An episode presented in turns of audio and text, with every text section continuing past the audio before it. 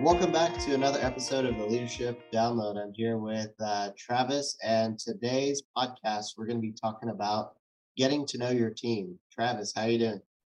I'm doing great, man. Love to be back at it again. We've got a great topic to discuss tonight. We're going to be talking about, you know, getting to know your team. You know, as as new leaders, as as people who are walking into the leadership space for the first time, uh, you know, one of your first responsibilities you're going to have is getting to know your team. You know, I can remember the anxiety was high, the expectations often are are very uh, very high for you to turn around the team because you know for most of us when we're given that manager position for the first time generally some of us have been lucky to to uh, be in a position where we are coming in after a great leader but for the most of us we're coming in after uh, you know someone who's kind of failed or not been able to get the ball across the finish line. So we're, we're replacing someone and, and now the expectations are high that we get things done and then now the task is on us. So the question that everyone and everyone is asking is what should we do first?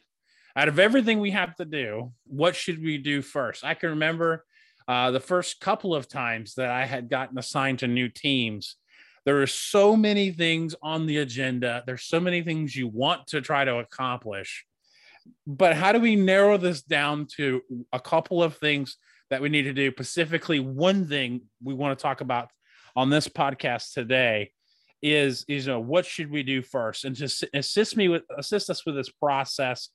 We're going to take something that we adopt from our Sam, our friend uh, Dr. Sam Chand. It's what he calls the four A's. The four A's, and this is something that we actually talk about in a lot of our training and, and a lot of our materials that we use um, in our training programs. So let's jump right on in. That the the first A we want to focus in on getting to know our teams, right? So we want to get to know the people on the team is attitudes. Sam Chand says this this this is who they are. Discover who they are by understanding their attitude towards their job and the people around them. We have to understand the attitude of the te- people on our team. Yeah, that's so good, Travis. Having understanding because you're stepping into new territory um, you know you have to think about first of all you probably don't know much about the job and responsibilities that you're stepping in and that'll come with time the day to day the technical stuff the things you have to do on a day to day that'll come with time but getting to know your team is the utmost priority and is going to be key to really to your success and um, attitudes is an element that is really important to take a look at is because that's where you understand the pulse of your team because you may be coming into a good environment, mediocre environment, or someone you're replacing someone that was toxic. So attitudes will give a pulse of who are, I guess, first of all, the pulse of the environment. Who are who are your advocates? Who are you know your negative Nancy's out there? Uh, you're going to quickly identify the the personalities within your team. So it's very key to understand the attitudes. And um, you know, I think talking when we talk about getting to know your team, I think it's it's getting to know them on an individual basis. I think that's that's where you need to start. I mean, you can have as many team meetings, gatherings as you want to to help solidify your message, but where you're really going to make a difference is when you spend time one on one with people on your team. And that takes a lot of intentionality and it's going to take a lot of extra effort. But you're going to find when you're in a new role, it's definitely worthwhile. Yeah, I mean, like you said, it it, it takes energy to to to get these things to work, and, and this is one of the biggest uh, differences you'll find between uh, management and leadership. And you know, we, we talk about this all the time. There is a necessity for both of these things in our in in our uh, as a manager, right? We need to be able to manage. We need to be able to lead, but managers treat everyone the same. They treat everyone as if they all have the same attitude. Leaders go in understanding that not everybody on their team is going to possess the same attitude. Some people are going to be motivated. They're going to be self starters. They're going to be people that you can point them in the right direction and they're going to charge the hill and they're going to, and then things are going to work out. There's going to be other people in the team that they have to consistently, you know, nudge and uh, uh, you know, encourage and push them in the right direction. And we will not know those things until we take the time to get to know our teams. So that first A is attitudes. The second one is are their affinities, which is what do they like? Whom do they like? Sam Chand says con- continues to say this. He says, for for a previous leader, knowing those alliances are still there can help current leaders make a smooth transition. So, so what we need to know here is was the previous leader, the previous manager, well liked? And if they were, then then you have to be able to navigate those those those that situation very carefully. You need to be able to show a respect to the past, but but also pushing the the uh, group forward.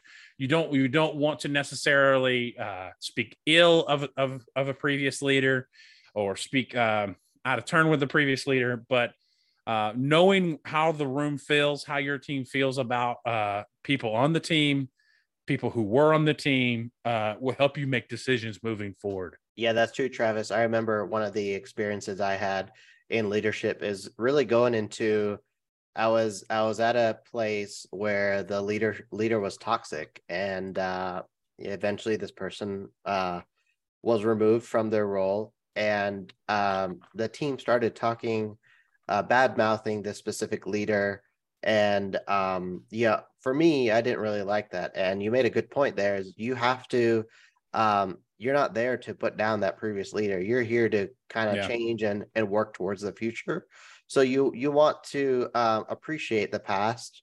Uh, I mean, you want to listen, of course, from your team, but you're you want to stay focused on the future. Yes, this ha- might have happened previously, but this is the way we're going to do it now, and and to get things better.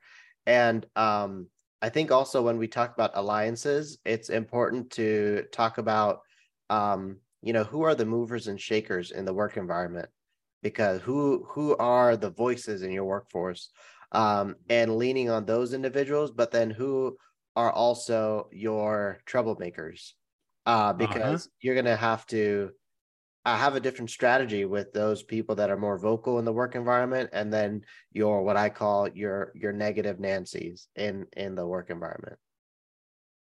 No, you're you're exactly right, and and knowing where those alliances lie, knowing with who holds the the influential uh, position in in the team.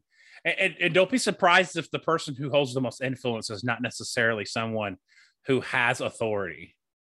Uh, oftentimes, it's not. It's it sometimes and often can be someone who's just a a, a frontline contributor uh, to the team that happens to just have the the ear and the influence of the team.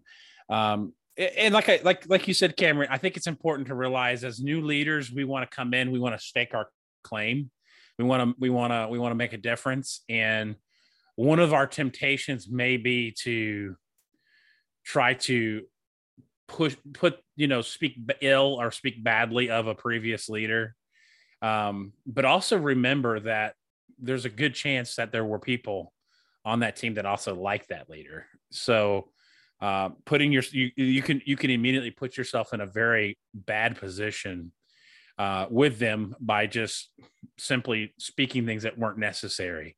Uh, that person's no longer there. You're now in charge. Uh, don't waste your energy on living in the past. Let's move. Let's move towards the future. The third thing is is anxieties. What causes them stress? Who causes them stress? So right here, we need to start learning about you know what is the what is the high stressors of the team.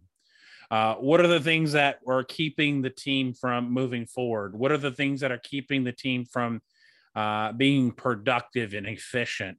Um, oftentimes, and this is something I tell all new new leaders, is I said, you know, if you go into a new if you go into a new organization or onto a new team, and you and you can very quickly have a team meeting and begin to fill a half a page to a page of notes of anxieties that are going on in the organization. Everything from massive issues that will take you know take months and it will take hr structures and it will take all sorts of other problems to all these different structures to solve down to you know we don't have enough coffee in the break room uh, you know we don't have enough space in the refrigerator for everybody's food we don't have enough lockers in the locker room uh, for everybody who's working here.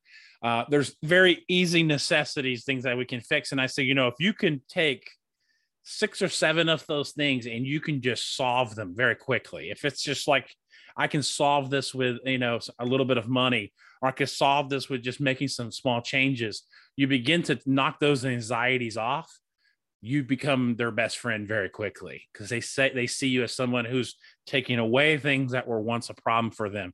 So we want to know their anxieties. We know we want to know what's stressing them out.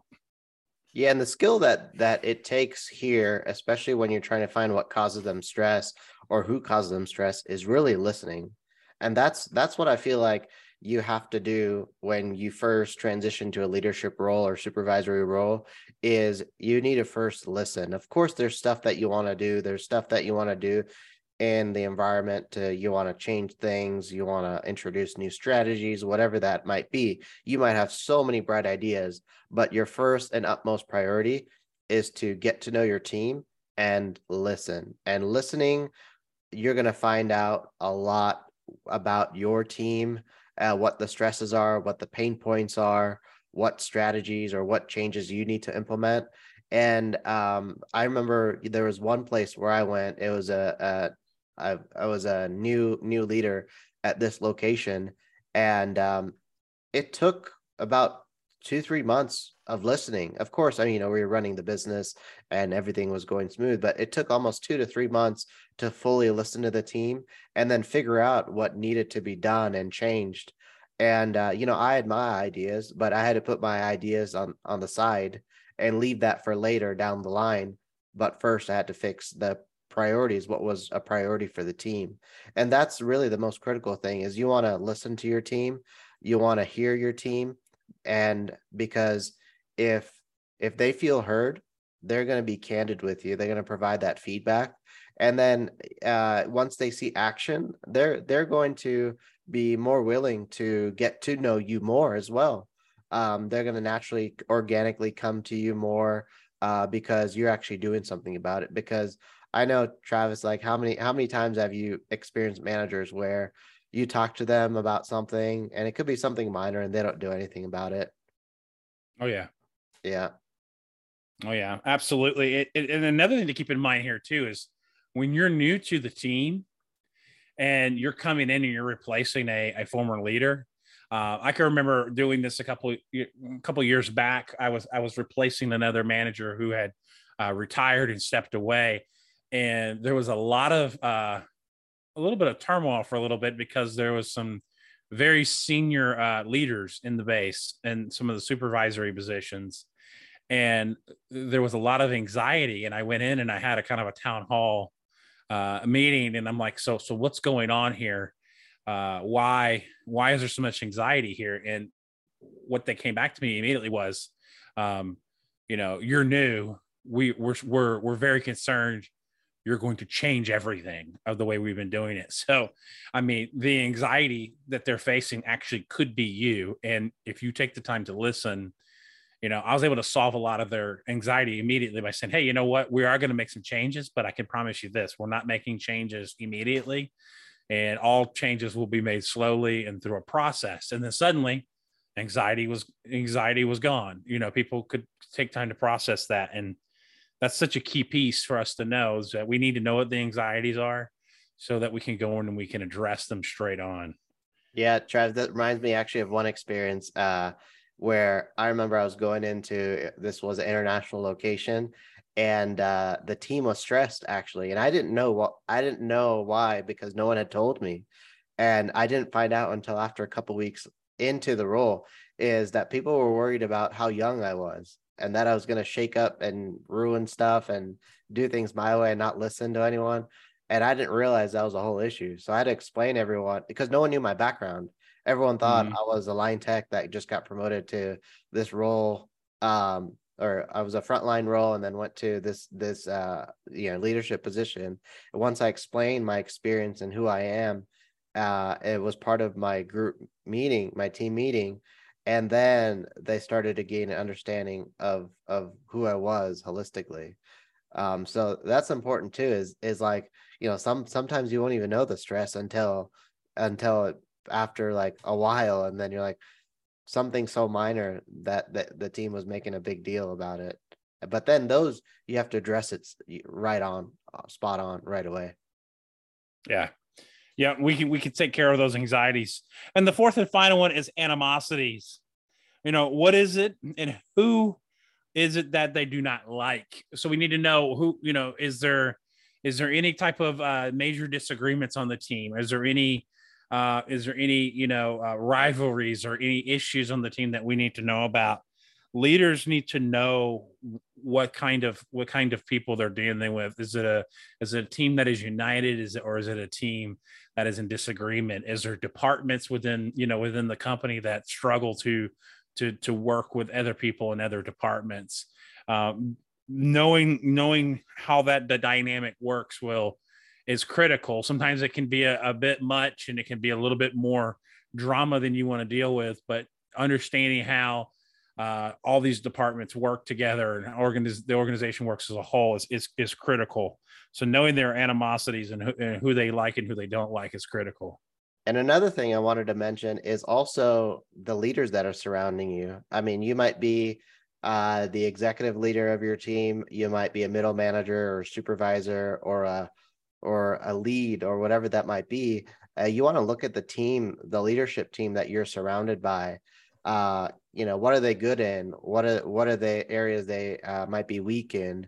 And um, you know how how does the leadership team get along together because sometimes the division starts from the leadership team itself and then that flows down to the the front line so you want to you want to see evaluate the leaders that that surround you it, it might be 20 leaders it could be it could be five leaders it could be just three um, but that those are the individuals that you're really going to lean on uh, doesn't matter what level of leadership you're at um, and uh, that's that's where you'll find the animosities and uh, how the um, how the climate is within the uh, leadership team. Yeah, absolutely. So you know, take these these four A's. Added, you know, what are their attitudes? What are their affinities? What is their anxieties and what are their animosities? And focus in on these four A's as you begin to learn about the, the people in your team. Leader, leaders can only respond to information if they know about it, and this is a, this is what's really important uh, at the beginning of a new relationship with a new team, is that you are there just as much to lead, or you're there just as much to listen as you are to lead in those moments. You know, um, a, a couple of CEOs that I've really admired um, they've been successful because they are willing to go on list the listening tour. They're they're li- willing to go out there and listen to what's actually happening, and they're able to keep their uh, hand on the pulse of what's going on. So let's use these four A's and let's set up ourselves for success. Take time to know your the players on your team. Cameron, final thoughts. Final thoughts. Well, probably would be best to recap the, what the four A's are. So the four A's and we got this from Dr. Sam Chand. So the four A's are attitudes, affinities, anxieties, and animosities. Um, and I think this is really uh, a a top priority for you if you are a new leader is to get to know your team. Make that your first priority. All the rest of the stuff, the technical aspect of your role, that'll come with time, and you learn that over time. But your first priority is get to know your team. Absolutely. Well, as always, we thank you guys so much for joining us today on the Leadership Download. If you want to find out more about some uh, other projects that me and Cameron have going on, check us out at tcadvisorygroup.com. Also, if you are a more of a senior leader and you've been uh, been in the leadership space for a while and you want to grow at a deeper level, check out our new podcast, the Executive Leadership Podcast. And uh, we will catch you guys in the next episode. We thank you as always. Take care.